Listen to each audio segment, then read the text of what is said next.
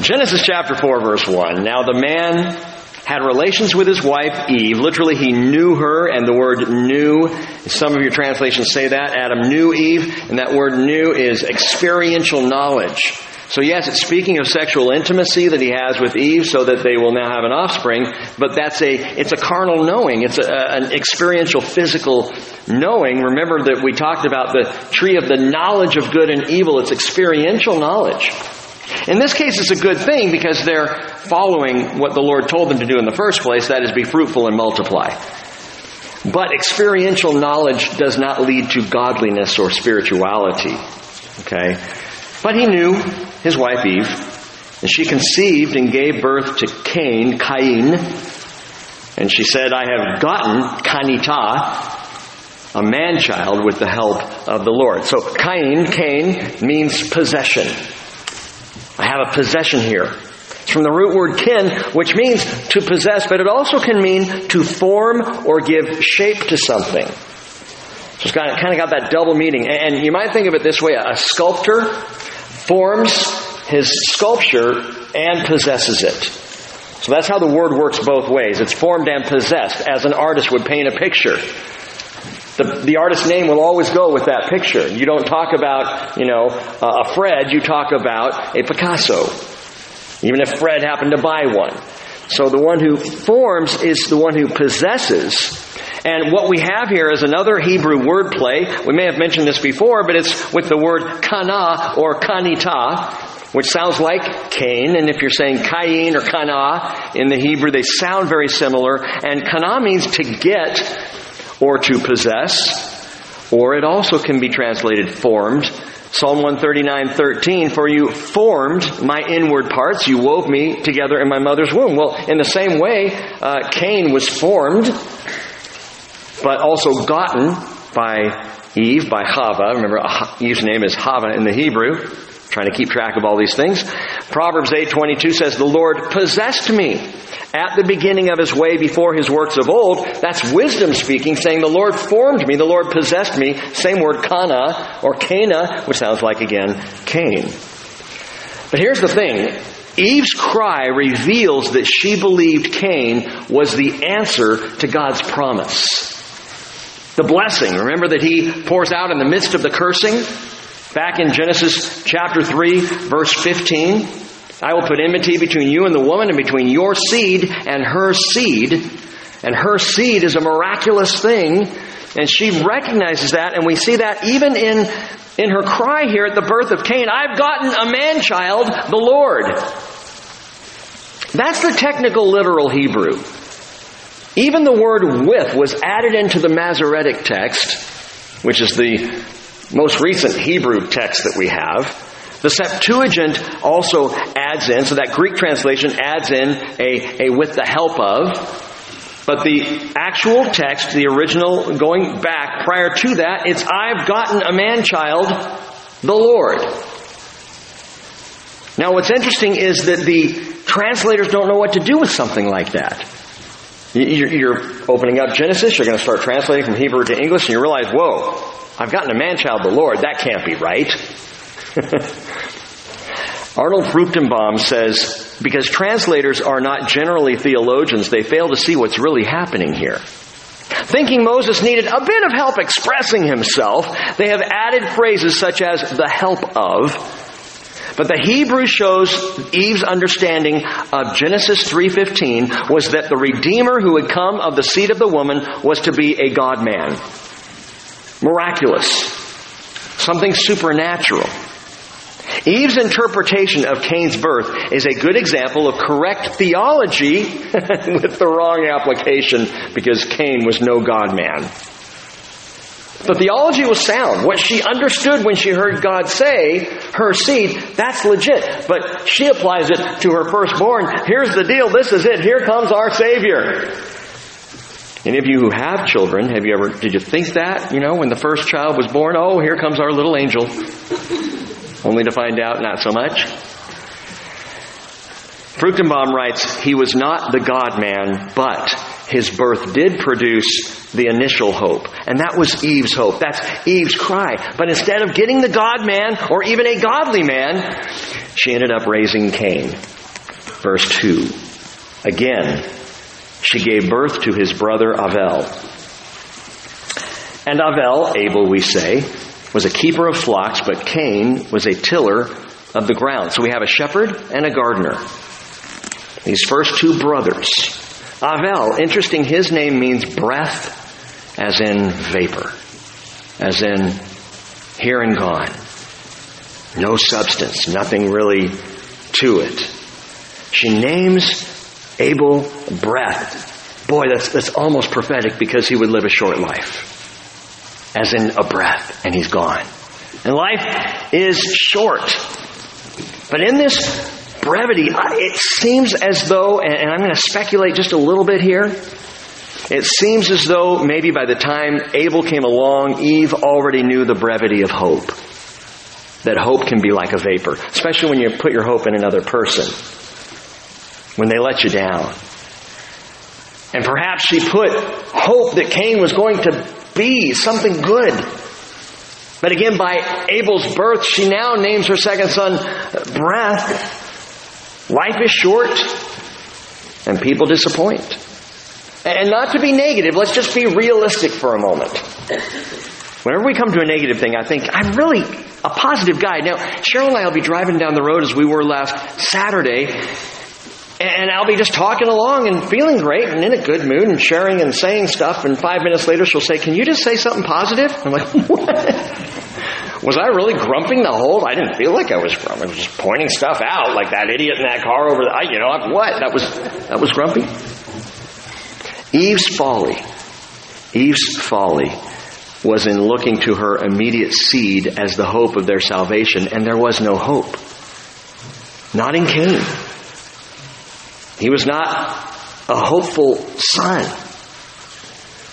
And so all this hope of salvation began to fall apart in the raising of Cain as she called her next kid Vapor.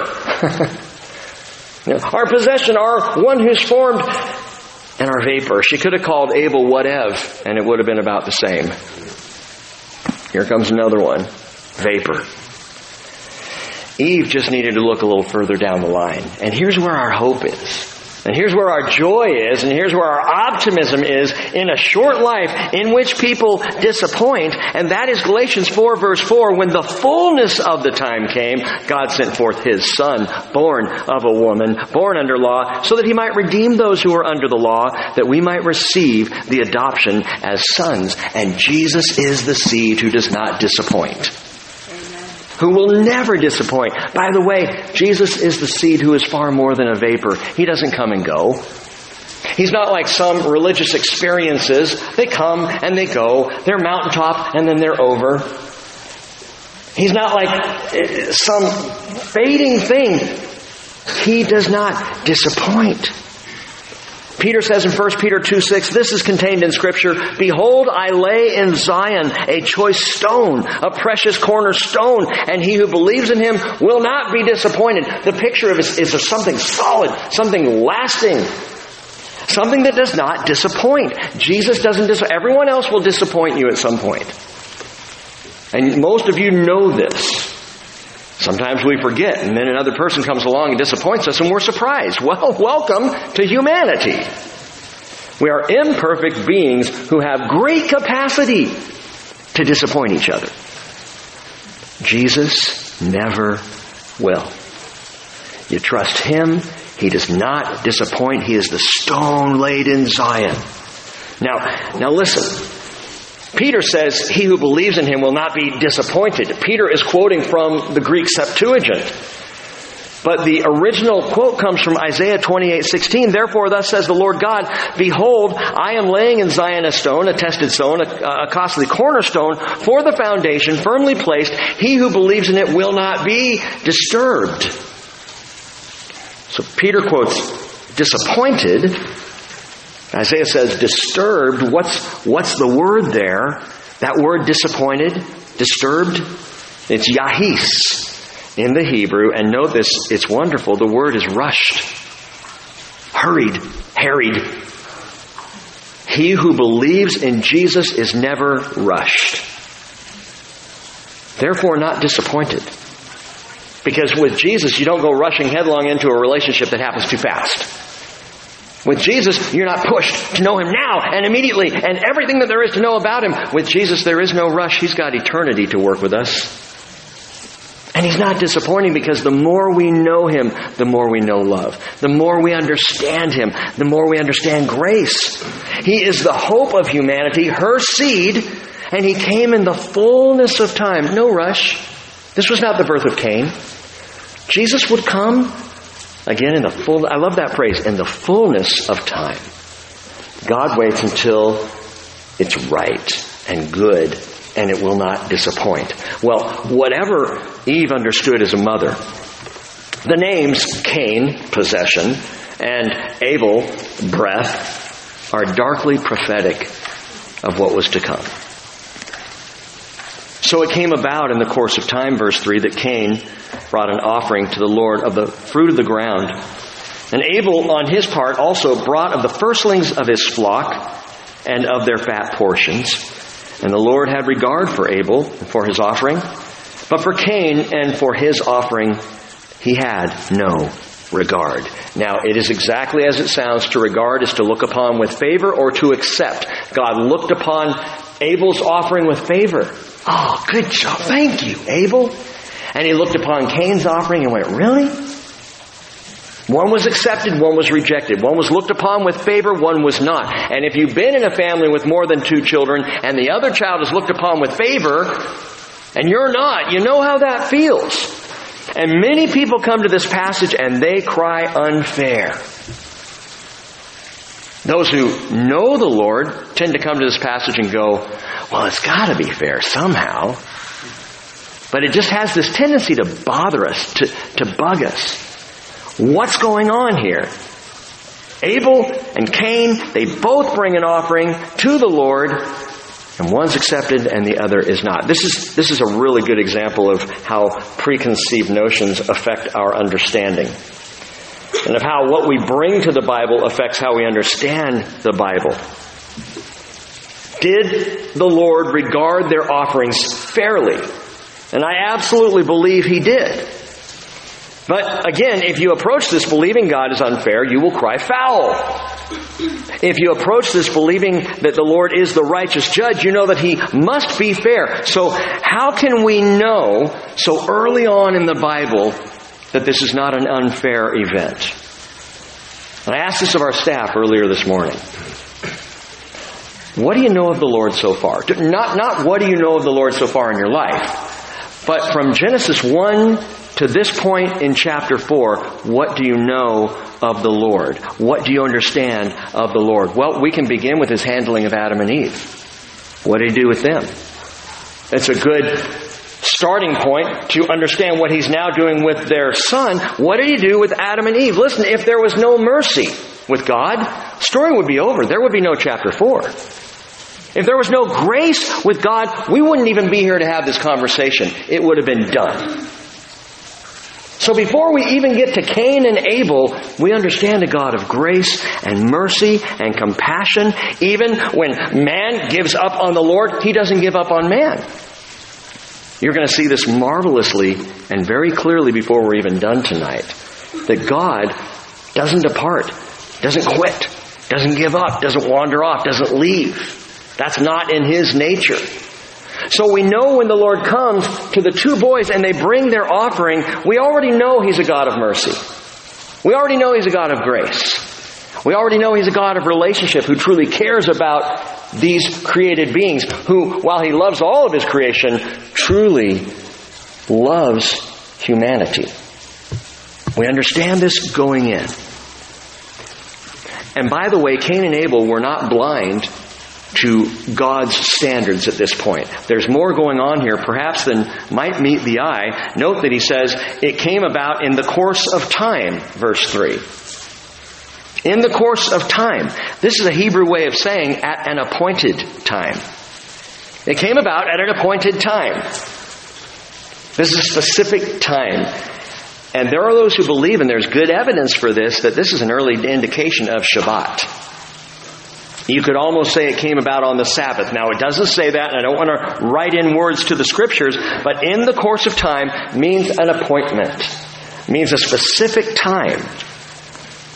And so some of the rabbis say that's, that's Sabbath. Well, well, wait, Sabbath didn't come about until, until the law of Moses, right? Exodus chapter 20 verse 8, remember the Sabbath day to keep it holy. Exodus 20 verse 11, for in six days the Lord made the heavens and the earth, the sea that, and all that is in them, and rested on the seventh day. Therefore the Lord blessed the Sabbath day and made it holy. So when did the Lord bless the Sabbath day and make it holy?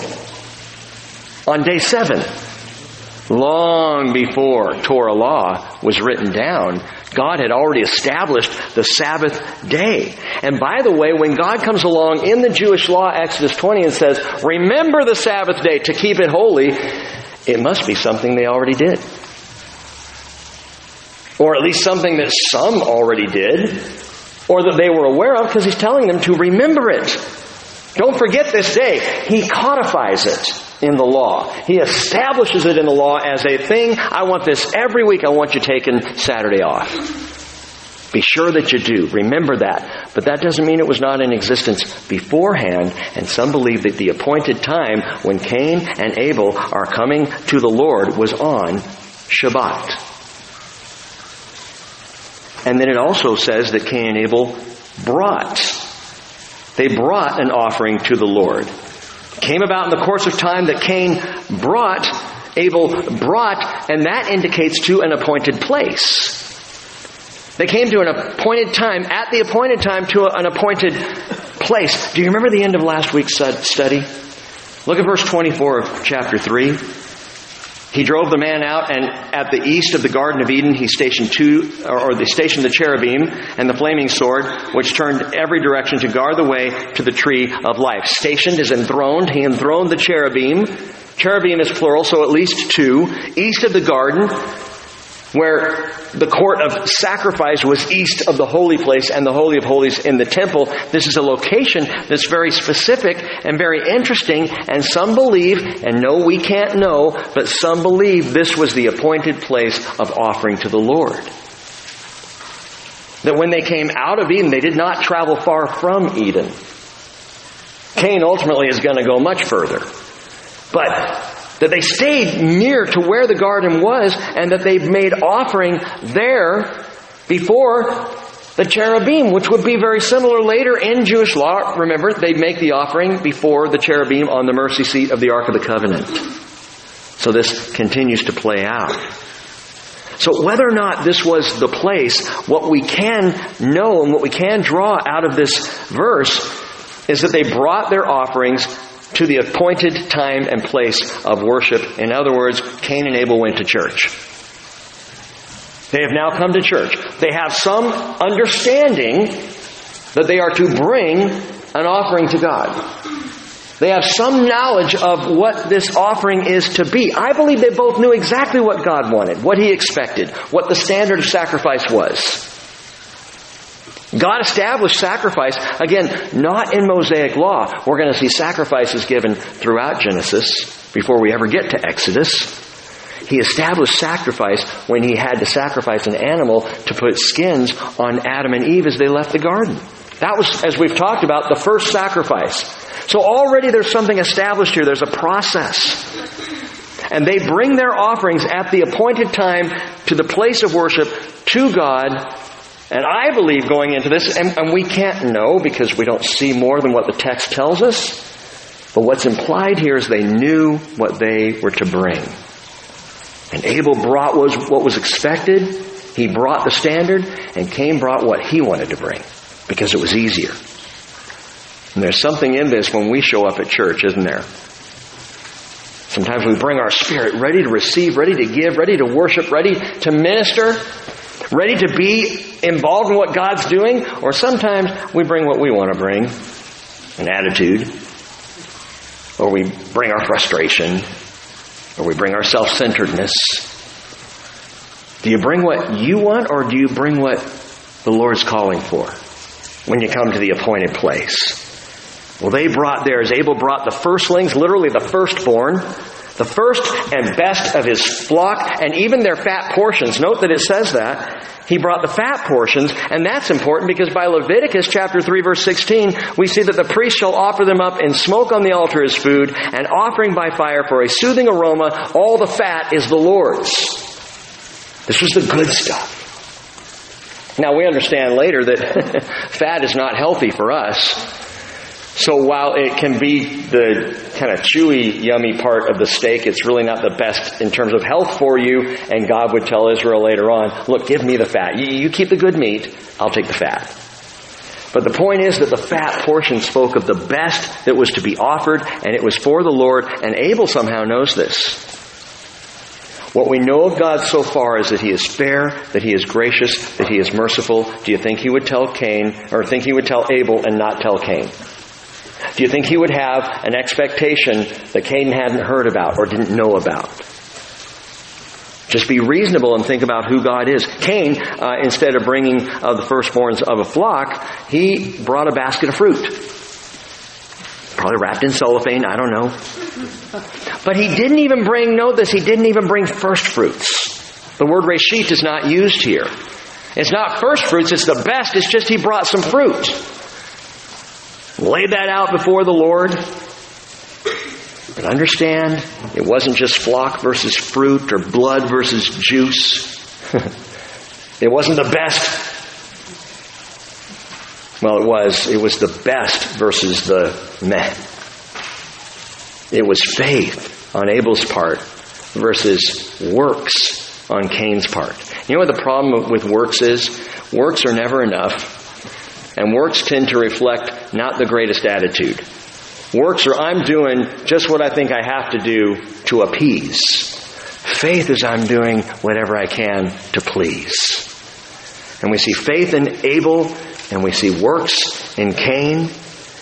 And as I said, even before the law, sacrifice was a thing, but sacrifice has always been, true sacrifice, has always been an act of faith.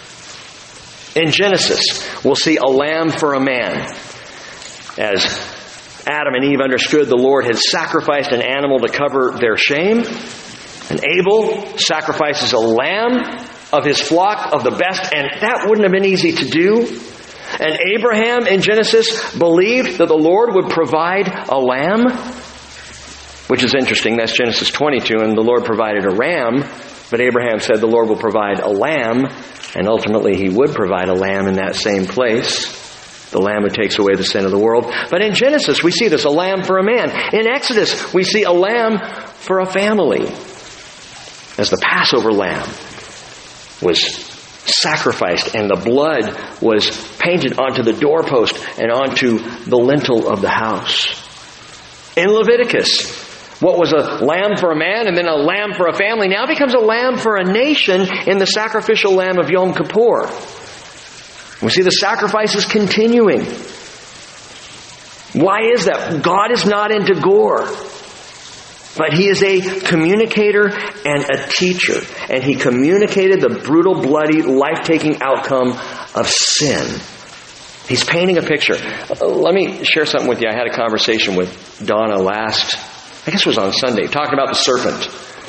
And some people have said, you know, you've got the serpent, this innocent serpent. I mean, whether you like snakes or not, what did the serpent do to deserve the curse? He just was indwelt by Satan.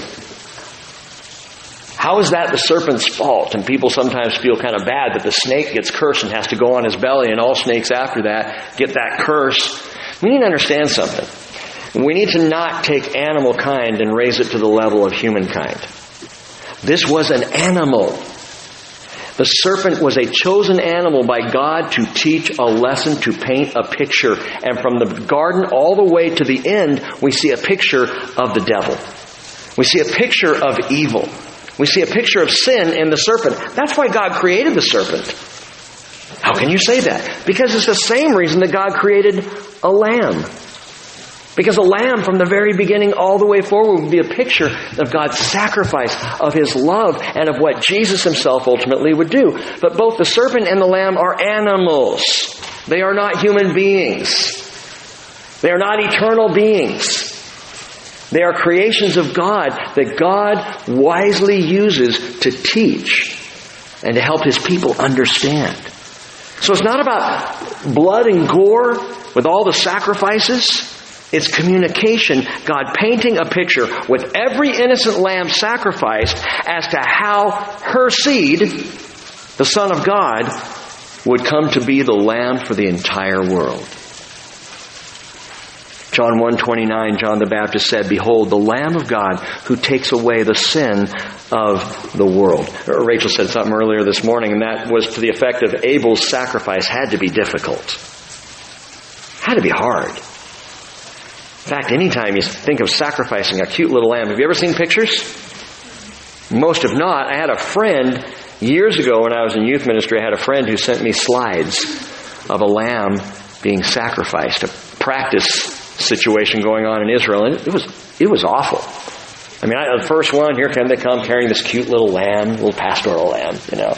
And they get up there. Second one, they have the knife right at its throat. Third one, they have cut, and all of that white wool is blood red. And then, and, and the amount of blood was stunning, stirring. To, I, I wish I, I'd show you right now if I had them. Just be thankful I don't. But every sacrifice of Israel, they saw this over and over and over. Abel had to make a hard choice. He had to desire God more than he desired his job. He had to want to please the Lord rather than his own sensibility. And so he offers up the firstlings of his flock. He offers up a lamb because he knew it was what the Lord desired of him. Cain desired to do his things, his way. This is what I, I don't, you know, whatever. I, I know God has asked me to do stuff, but I don't care what God's asked me to do. I'm going to do what I think is best. And whenever I bring to God what I think is best, guess what? It's not a sacrifice. It may be an offering of some kind, but it is not a sacrifice. By the way, isn't it interesting that Adam and Eve ate of a single piece of fruit and Cain made fruit his entire offering?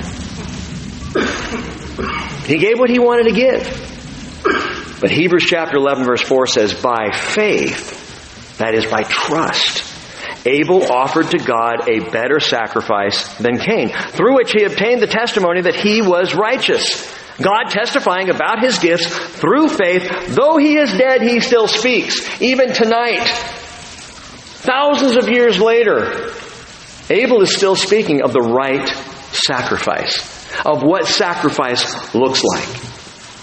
That Abel was intentional, Cain was indifferent. Abel offered his best and it was costly to him. Cain's offering was cheap and easy, and I submit to you again that both brothers knew exactly what they were doing.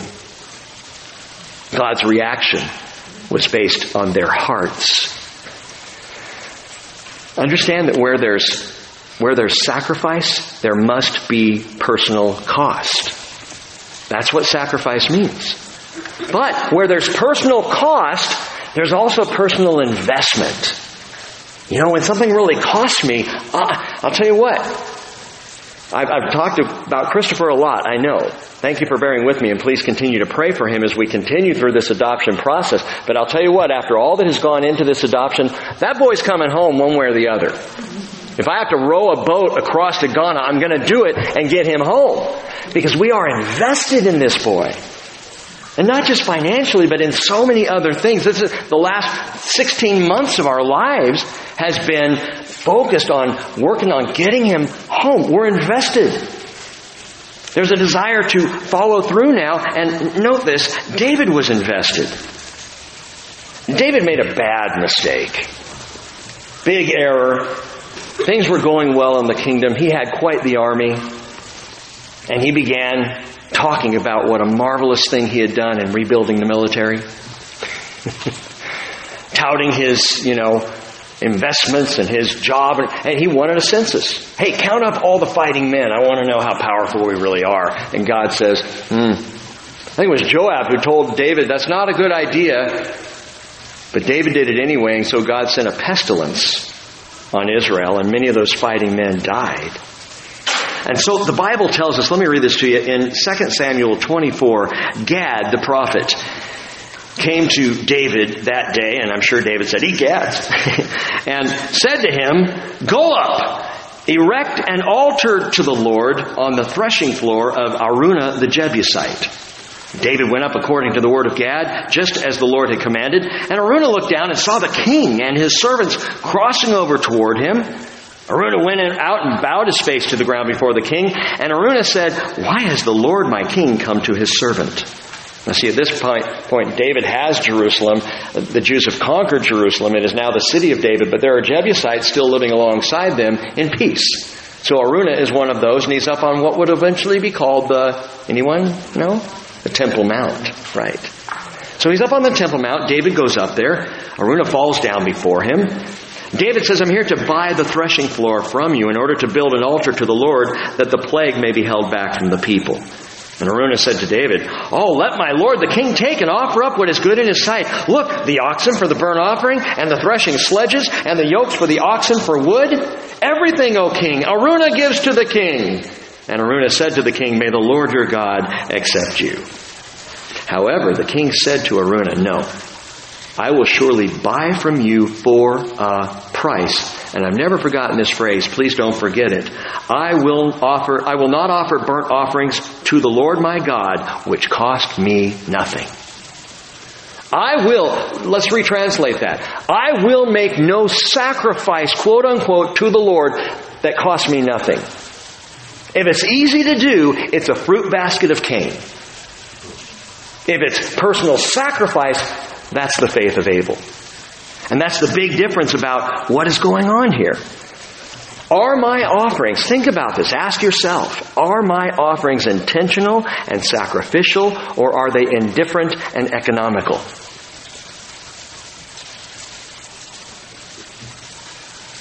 Do your offerings cost you? If your offerings cost you, then they fall into the category of sacrifice. Can you agree with David? I will not offer burnt offerings to the Lord my God, which cost me nothing. Romans 12 verse 1, therefore I urge you, brethren, by the mercies of God, to present your bodies a living and holy sacrifice, acceptable to God, which is your spiritual service of worship. And do not be conformed to this world. Be transformed by the renewing of your mind so that you may prove what the will of God is, that which is good and acceptable and perfect. And by the way, David would later say in Psalm 51:17, the sacrifices of God are a broken spirit, a broken and a contrite heart, O God, you will not despise, because God always regards sacrifice that comes from the heart. That is intentional and it is heart chosen. And we know Cain's heart was not in this offering. How do we know that? We know by his reaction as verse 5 continues. Cain became very angry and his countenance fell. Jude tells us what that is. Jude verse 11 says, Woe to them for they have gone the way of Cain. What is the way of Cain? The way of Cain is defensiveness and anger when things don't go our way. Defensiveness and anger. Our hearts are clearly in the wrong place when we are defensively angry as Cain was here. That's the way of Cain. By the way, you don't have to be a non believer to go there, to wander onto the way of Cain. In fact, Jude is warning against those who have crept into the church. Just as Jesus himself warned, Matthew 7 17. Note this, it's interesting. Every good tree bears good fruit. But the bad tree bears bad fruit. A good tree cannot produce bad fruit, nor can a bad tree produce good fruit. Every tree that does not bear good fruit is cut down and thrown into the fire. So then you will know them by their fruits. Listen to me. Pay close attention to this. You will not always know a false teacher by their teaching. Their teaching may be, for the most part, really good. Their teaching may seem spot on but the fruit is a dead giveaway. What does the life reveal? What is the fruit of the life? Just like the fruit of Cain. And I'm not talking about his offering, I'm talking about the fruit of his smoldering anger. He knew. He knew what he was bringing was not acceptable. And then when God didn't accept it, oh, he got all sullen, angry. Note this in Galatians chapter 5 verse 20, right before the fruit of the Spirit. Paul delineates the deeds of the flesh. Glaring out from the list is outbursts of anger. Outbursts of anger. Which, by the way, stands completely opposite to Holy Spirit cultivated self control. See, self control is a fruit of the Spirit. Outbursts of anger, that is a fruit of the way of Cain and he's angry and he's downcast and he's sullen. And the Bible says, Ephesians 4:26, "Be angry, yet do not sin, and do not let the sun go down on your anger." That's an important thing to note. That anger in and of itself is not sin, but it kicks the door open for it. If you struggle with anger, the Bible's answer is don't let the sun go down on it. Don't harbor it. Don't let it smolder within. And then Ephesians 4:27 follows, and do not give the devil an opportunity, and that's what anger does. That's the danger of anger. Not that anger is in and of itself a sin, but anger opens the door for the devil to cause something to happen, as we're about to see with Cain. The devil works, you might say, in the forges of anger and a lack of self control. Now, God, for his part, God loved Cain. How do you know that? Because he comes to him. He doesn't just leave him be. In verse 6, the Lord said to Cain, Why are you angry? Why is your countenance fallen? If you do well, will not your countenance be lifted up? I mean, this is just right on. He's checking in with, he sees the anger in Cain. He's checking in with Cain's heart and he shows up to lift up Cain's face. Cain, just do the right thing. And, and you'll know the joy of that. And your face will be lifted up. By the way, two great verses when your countenance is downcast. Whether by anger or frustration or, or sorrow or depression or anything else, when you're looking down instead of looking up, listen, number 6, 24 and 25 and 26. Great passage to know. The Lord bless you and keep you. The Lord make his face shine on you and be gracious to you. The Lord lift up his countenance on you and give you peace. It's the kind of verse that when I'm downcast, I don't want to hear. When I'm grumpy, Cheryl came along and I'm grumping about this, that, and the other. And if she came up and said, Hey, Rick, yeah, what? The Lord bless you and keep you. The Lord make his face shine on you. I don't want to hear that. Why? Because it's going to change my attitude and quick. It will turn a downcast face upward. And it's a good one just to keep in your arsenal. Number 6, 24 through 25. The Lord bless you and keep, He's got you. Downcast, He's got you. Looking down, He'll lift up your face. Let His face shine on you. Another great passage, Psalm 42 verse 5. Why are you in despair, O my soul? And why have you become disturbed within me? Hope in God, for I shall yet again praise Him for the help of His countenance. What does that mean? It means all I need is for God to look at me and for me to look back. All I need when I'm downcast is to look up and recognize the Lord my God is looking at me. His face is all I need. And the recognition, the realization of His presence. And note, it's not that Cain goes to God in prayer, but God comes to Cain. Why? God loves Cain. He comes to him. And, in essence, he says, Look at me. I know your heart's angry. Look up. Do what's right. Because sin wants to take you down. He continues and says, If you do not do well, sin is crouching at the door. And its desire is for you. But you must master it. Picture a predatory crouching animal, bent and taut and ready to attack. And God says, You must be the master of this beast. You must have dominion over this animal. And by the way, this implies that we can. The fact that he says this to Cain, you must master it, implies free will. You have a choice here. Cain, you can master this. You can overcome this sin. You have the choice, or you can let it master you. What's it going to be? And from the single law of Genesis 2, and the tree of the knowledge of good and evil itself in Genesis chapter 3, and now to the choice to sin or be mastered by sin in Genesis 4, we see very clearly at the outset of all things that God has handed man and woman free will. We have the right to choose. This is written into the earliest pages of Scripture. Well, how do we choose to master sin? I'll tell you what, the first and best thing you do is you look up. You look up. Don't look down into your mess or down into yourself. You look up to the face of God. You look to Jesus. You look up to the cross. You look to the right sacrifice, to the lamb that was slain. Psalm 105 verse 3, glory in his holy name. Let the heart of those who seek the Lord be glad. Seek the Lord and his strength. Seek his face continually. It's really hard to sin when I'm looking for Jesus. It's really tough to do wrong when I am focused on the Lord. I have a hard time sinning in the middle of worship on Sunday morning. I don't know about you. That's a tough time to sin.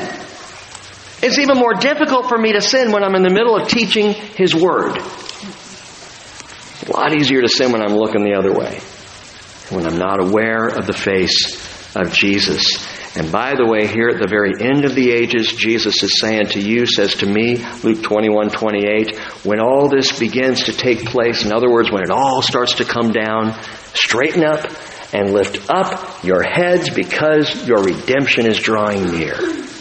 Look up.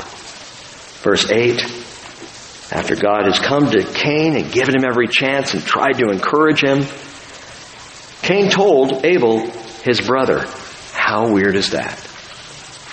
I mean, stop right there. Don't, don't go barreling beyond it. We'll get to the murder. Just wait. Cain told Abel his brother. He actually conveyed this to Abel, and I don't know how.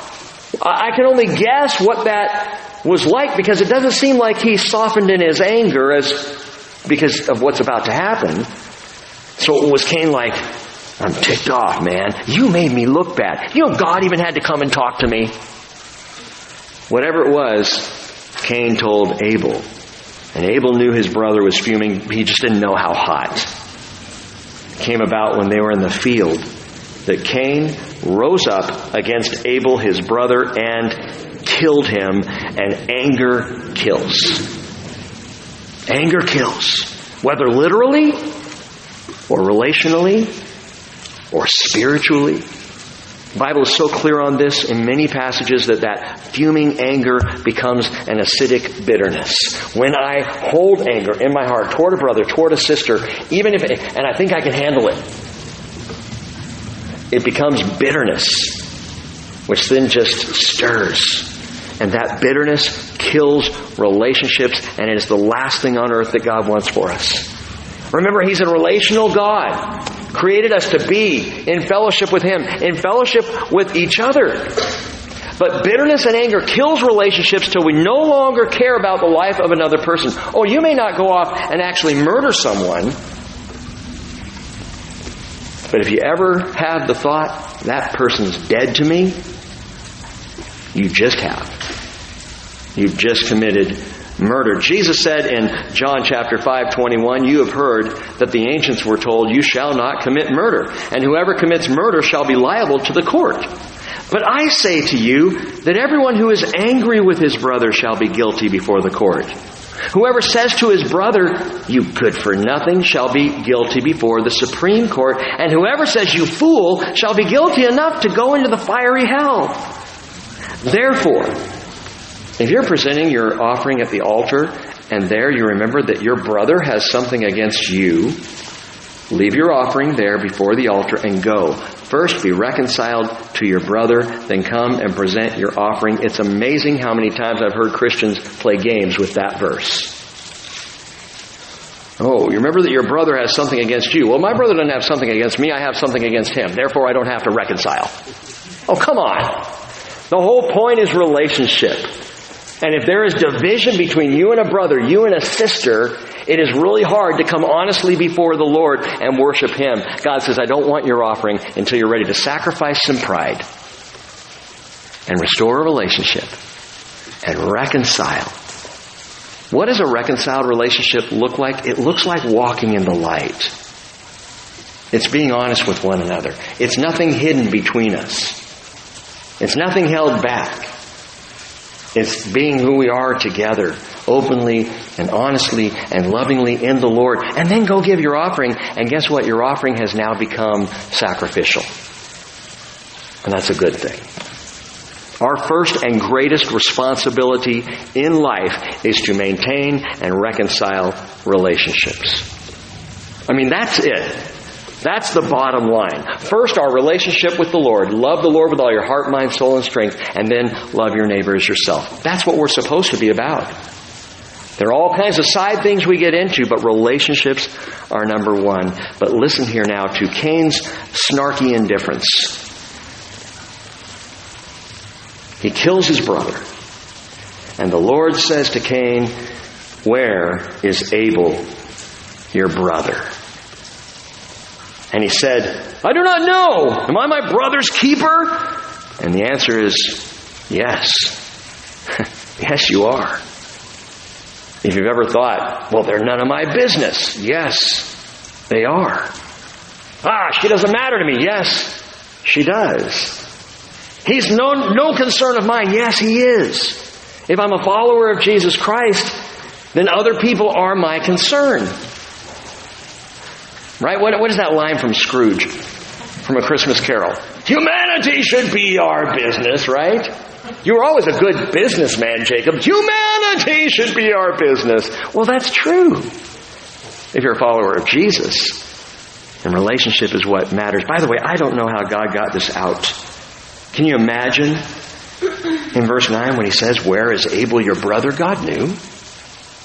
He knew exactly where Abel was. Dead in the ground. His blood crying out. God. Did God choke on those words? Where is Abel your brother? Understand this. We sometimes read through things like this as a, a, Bible study. Oh, that's an interesting thing that happened here. Oh, yeah, the Greek meaning and the Hebrew meaning here is that, you know, and, and God, He went through this. Remember what I told you before? God loved Cain. And God loved Abel. These two boys, they were both beloved of the Lord, as with Adam and Eve. And now he has to ask the older where the younger is, knowing that the older has killed the younger. And again, he knows where Abel is, just in the same way that Adam and Eve, he knew what they had done. But he comes asking anyway. He's offering the opportunity for confession. Once again, he opened the door with Adam and Eve. Where are you? Did you eat of the fruit I told you not to eat? Would you like to confess this openly to me? Where's your brother? What have you done? The Lord asks.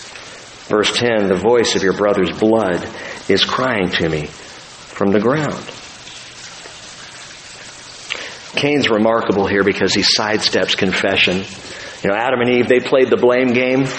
He plays the not my responsibility card. Doesn't matter to me. John 13, 35 says, By this we will, all men will know that you are my disciples if you love one another. 1 John 3:11 This is the message which you have heard from the beginning that we should love one another not as Cain who was of the evil one and slew his brother and for what reason did he slay him? Because his deeds were evil and his brothers were righteous. And note that what we discover from the apostle John is that Satan was active in chapter 4. We see him in the serpent in chapter 3. But with the murder of Abel by Cain, we don't necessarily see Satan there until we get all the way to 1 John chapter 3, where Cain was of the evil one and slew his brother. So now we know, guess what? Satan's still active. Satan is still impacting lives. The voice of your brother's blood is crying to me from the ground. The old rabbis say, if you kill one, you kill the world. It's very wise. Because their implication is the murder of an individual wipes out entire generations that would have come had that individual lived. All those, it's not just one person. This makes the abortion issue even more serious than it is already. That every single one of those infants aborted, every one was a potential generation of people that now will never know existence. That's a big deal. And in every case of murder, it is absolutely true. Kill one, you kill the world with one stunning exception. One murder that is the complete opposite. Hebrews 12:24 says you have come to Jesus the mediator of a new covenant and to the sprinkled blood which speaks better than the blood of Abel. You see every other human being ever murdered in all of history was a murder of generations, but the murder of Jesus Christ is the salvation of generations. Changes everything. In the case of the murder of Christ, his death brought life back to the world. And while Abel's blood cries out for vengeance and for justice from the ground, the blood of Christ cries for mercy and grace to every heart that will simply trust Him. Everyone that will believe. Even Cain. Wait, you're saying Cain was saved? No. I'm actually answering a question. Could Cain have been forgiven for murdering Abel? Could he have found forgiveness? 1 John chapter 1 verse 6, if we say that we have fellowship with God and yet walk in the darkness, we lie and we do not practice the truth. But if we walk in the light, as he himself is in the light, we have fellowship with one another, and the blood of Jesus his son cleanses us from all sin. If we say that we have no sin, we're deceiving ourselves and the truth is not in us. If we confess, if we confess, if we confess our sins, He's faithful and righteous to forgive us our sins and to cleanse us from all unrighteousness. But if we don't confess, the heart gets hard. The danger is Cain's heart, for all its previous fiery anger, has now gone stone cold. That's the way of Cain. He's hardened. Watch verse 11. Now the Lord speaking, you are cursed from the ground, which has opened its mouth to receive your brother's blood from your hand. God doesn't right there say, He's cursing Cain.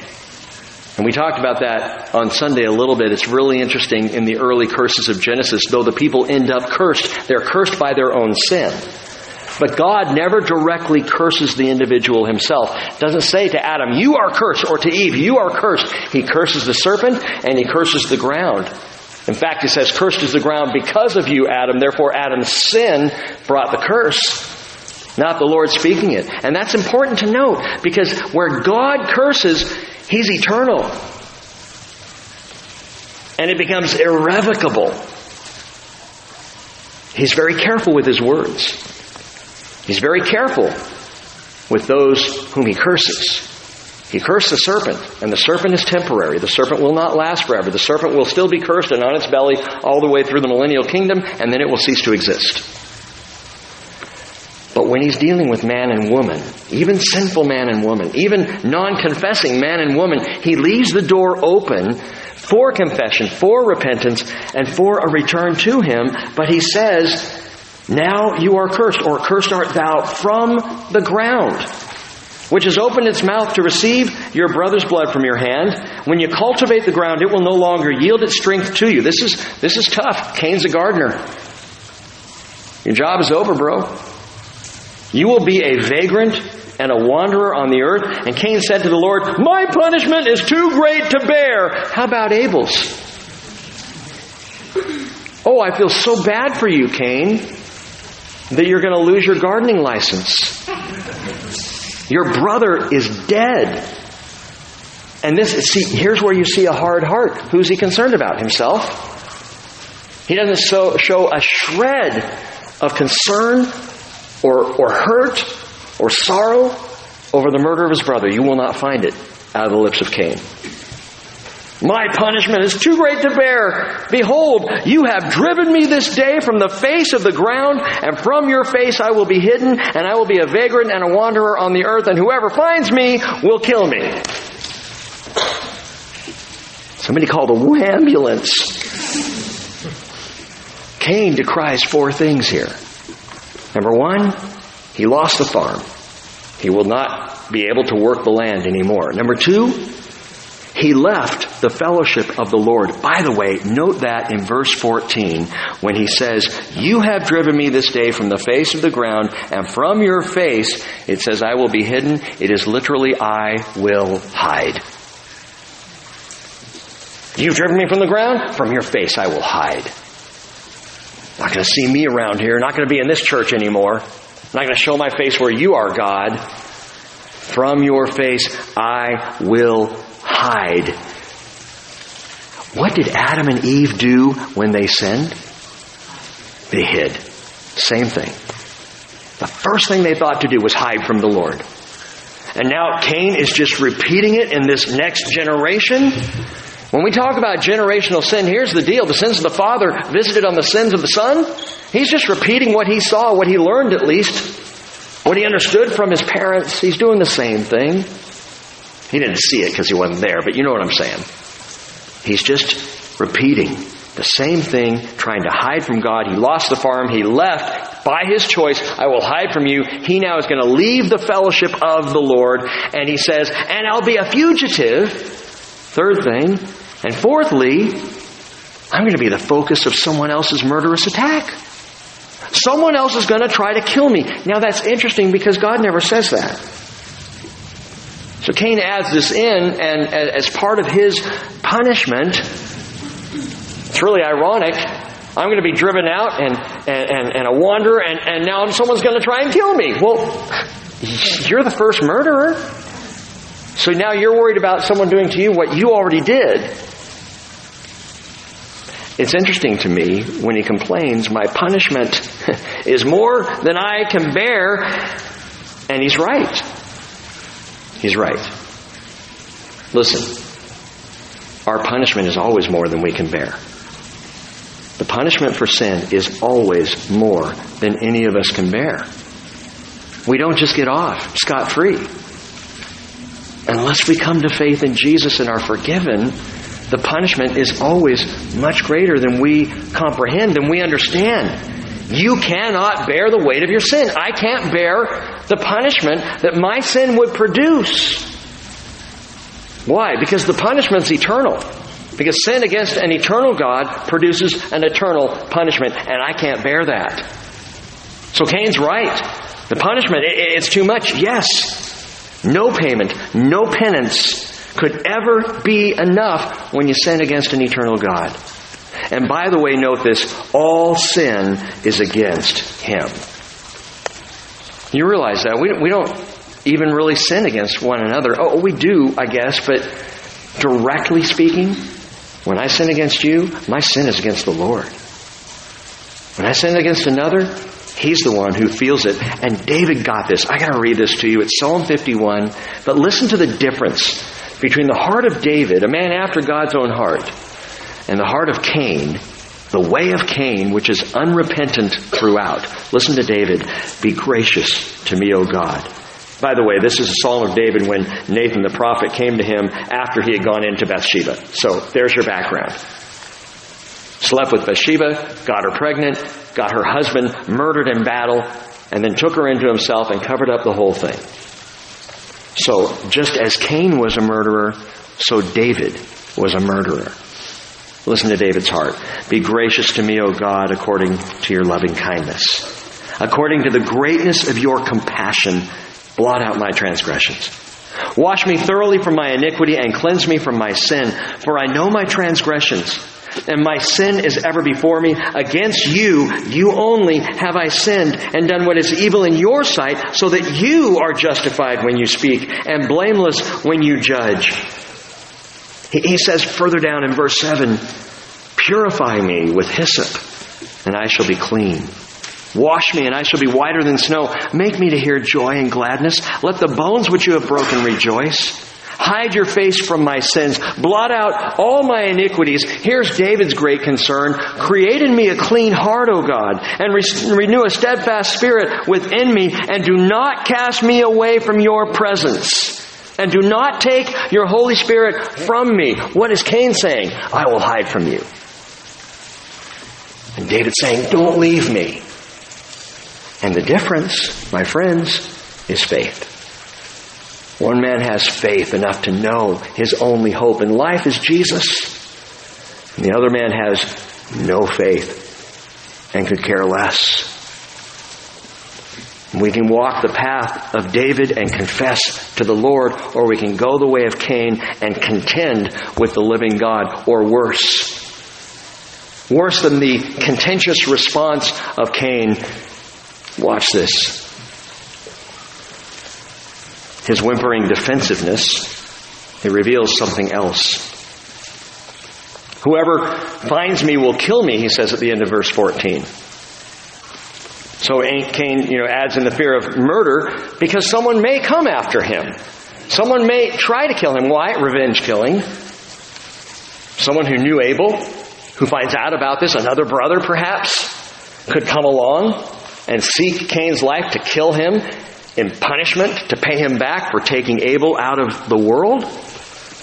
But what's interesting is Cain's assumption, get this, listen, his assumption that other people are out there. See, he's already saying, I'll be a wanderer on the earth, and whoever finds me will kill me. So Cain already tells us there are more people than Cain, Abel, Adam, and Eve. Someone else is out there who might come after me. Someone else might try to kill me. Genesis chapter 5 verse 4 says the days of Adam after he became father of Sheth were 800 years and he had other sons and daughters. And we have no idea what order they came in except that they came after Sheth. So there was Cain, Abel, and, and Sheth. It's actually Sheth, not Seth, but there are other sons. We don't know when the daughters fell. Was there Cain and then a couple of daughters, or five daughters and then Abel? I, I don't know. Why doesn't the Bible tell us? Because the Bible is not a history book. The Bible is a relationship book that is telling us about God. That the whole focus is God and how He interacts with different individuals, different stories that are selected out and told to us so that we can see God in interaction with people, not every nuance of everything. And by the way, I don't apologize for this, but I know that there are some people who have been disappointed with Genesis so far. Because they've looked so forward to the scientific, biological aspects of it and all the scientific evidence that Pastor Rick's going to bring. I can't wait to hear that. And I really haven't touched on that. Why not? Because it's not the point of the book. God is the point. Jesus is the focus. And we can get into all that. I got stacks of books up there. They're all about the scientific evidences and proofs and and the apologetics, and they're all fascinating, and we could spend the next year in Genesis chapter 1 just going through all these different things, but we would miss the point. For all the knowledge, we would miss the point of the book, which is 66 books in a library to show us God. That's why we're opening this. I'm not here to prove anything. We're here to talk about the Lord God. So, we don't know anything about the timeline outside the garden, when these other sons and daughters were born, we just see God interacting here. And in verse 15, the Lord said to him, Therefore, whoever kills Cain, vengeance will be taken on him sevenfold, or seven times. And the Lord appointed a sign for Cain so that no one finding him would slay him. And in true fashion to his own nature, we see God being merciful. This is God. This should tell you who he is God of mercy. Even for a murderer, even for a murderer, he puts a sign of protection on Cain. What is the sign? This is interesting. Some rabbis believe it was a letter that was written perhaps on Cain's forehead, or all four letters of the name of God, Yahweh, written on his forehead. Others think that it was leprosy. That'll keep people away. Just give him leprosy and you're good to go. Problem with that is that Cain's going to get married, and I'm not sure how that would work. Some think, I kid you not, in fact, there's even famous artwork that depicts this that Cain grew a horn on his head. A horn of defense. Try to kill me. I'll just get you. People actually have come up with all kinds of bizarrities, and my response to that is what the Bible doesn't say, just leave it alone. just leave it alone. Verse 16 Verse 16, one of the most tragic verses in all of the scriptures. Then Cain went out from the presence of the Lord and settled in the land of Nod, east of Eden. Cain went out. Cain left the presence of the Lord. Do you know what that means? Do you understand what we just discovered here? God left the garden with Adam and Eve.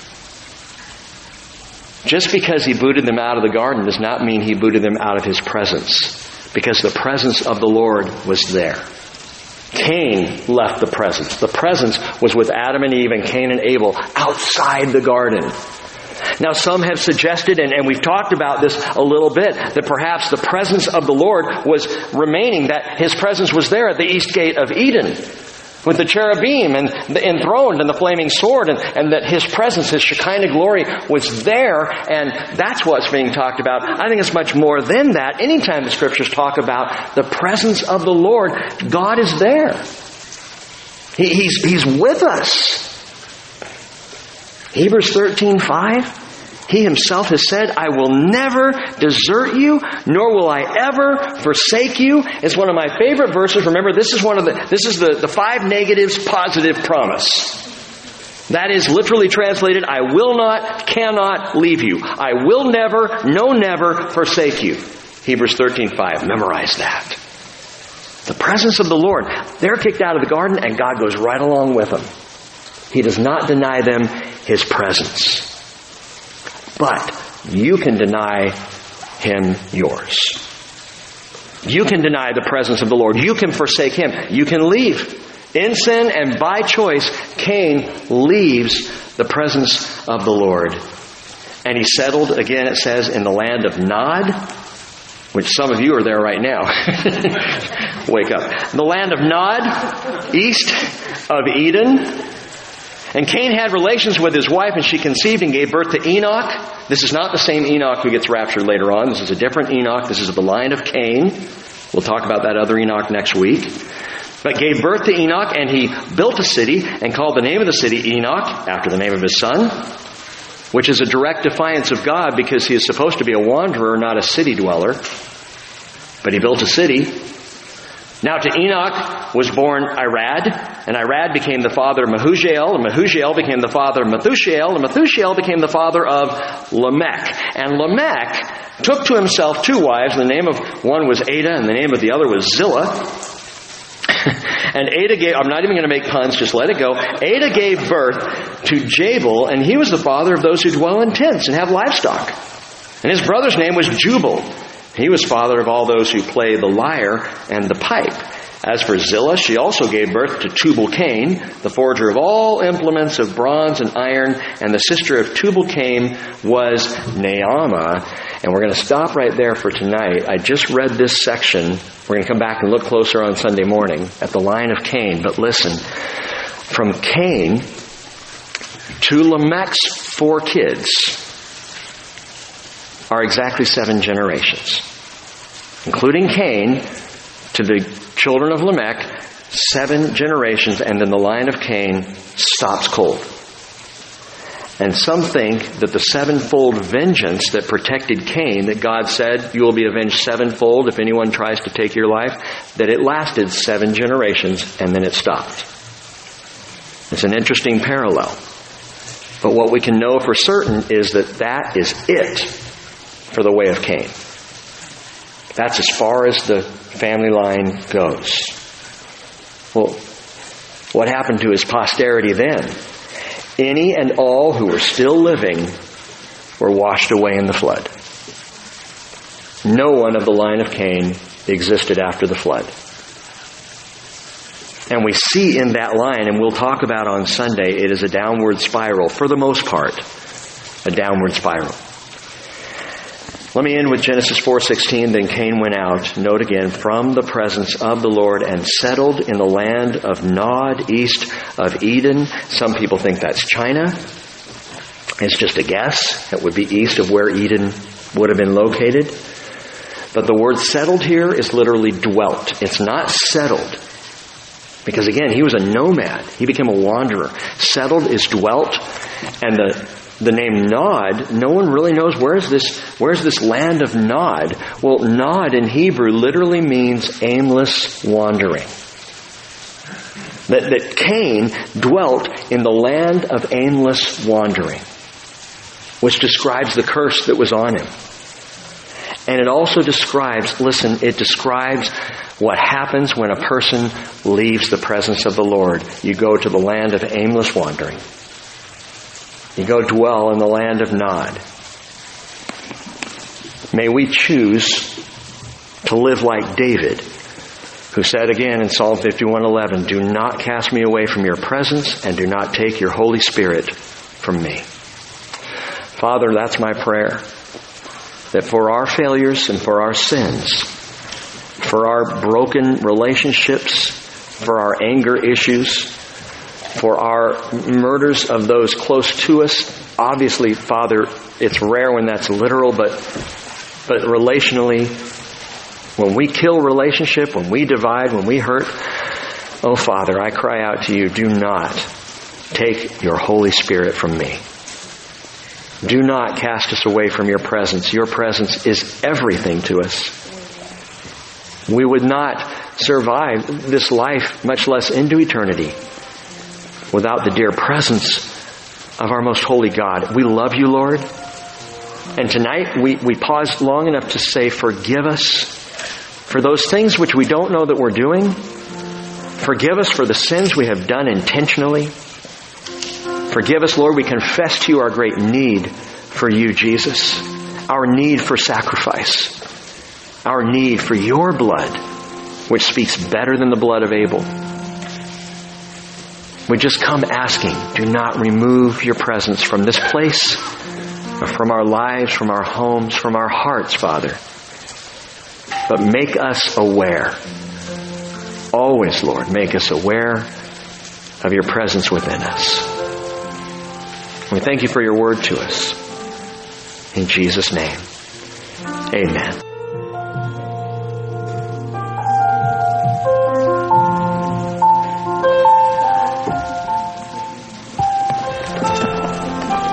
So we stop in a place that's a little dark. Let me give you a, a, little bright spot. At the very end of the chapter, verse 26, and we'll come back to this Sunday, says to Seth, to him also a son was born, and he called his name Enosh. And then men began to call upon the name of the Lord. But tonight, as we end with this line of Cain, it is a dark place to end. And we do see throughout the character and the nature of Cain and the heart of Cain and how hard, how hard it really was. And that's the only thing that can keep us from the presence of God, is when our hearts grow hard and cold. That's when the blasphemy of the Holy Spirit happens, because that's when we say we want nothing to do. We're going to hide ourselves from God. We're going to depart. We're going to go out from His presence. God doesn't want to leave you. And God is always inviting into his presence.